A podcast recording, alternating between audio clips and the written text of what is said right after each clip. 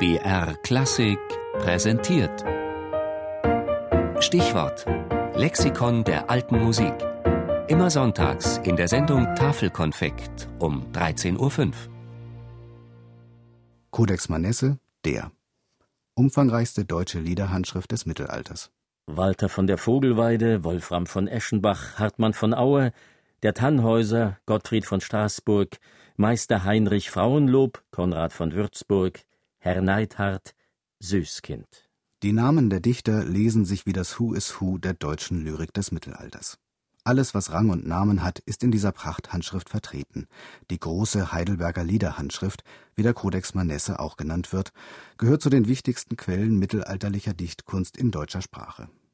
Der Codex Manesse entstand zu Beginn des 14. Jahrhunderts in Zürich, vermutlich auf Initiative von Johann und Rüdiger Manesse. Darin sollte die mittelhochdeutsche Lieddichtung in ihrer gesamten Gattungs- und Formenvielfalt zusammengetragen werden. Ich saß auf einem Steine und dachte Bein mit Beine. Darauf satzt ich den Ellenbogen.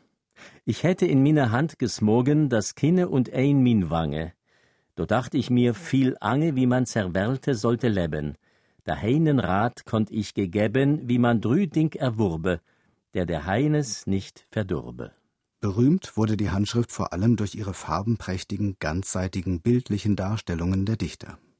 Über 130 solcher Miniaturen sind in Strophen vorangestellt. So wird der Sänger Walter von der Vogelweide ein ellenlanges Pergament in den Händen in grüblerischer Stellung gezeigt. Heute würde man Denkerpose dazu sagen.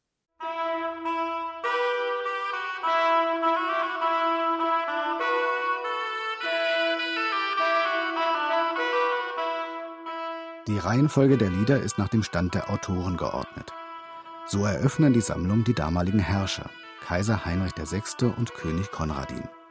Ihnen folgen Fürsten und Herren und schließlich Berufsdichter wie Walter von der Vogelweide oder Wolfram von Eschenbach.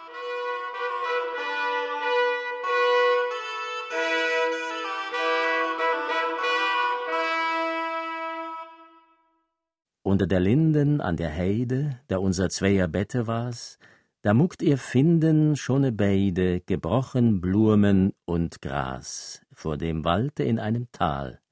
Tandaradei, schone sank die Nachtigall. Etwas verwundern mag es, dass sich im Codex Manesse keine einzige Note findet. Obwohl die mittelalterliche Dichtung meist singend vorgetragen wurde, ist hier lediglich die literarische Leistung festgehalten. Die Herausforderung an Musiker und Wissenschaftler unserer Tage besteht also auch darin, im Vergleich mit anderen Quellen die Melodien und Vortragsweise der Lieder zu rekonstruieren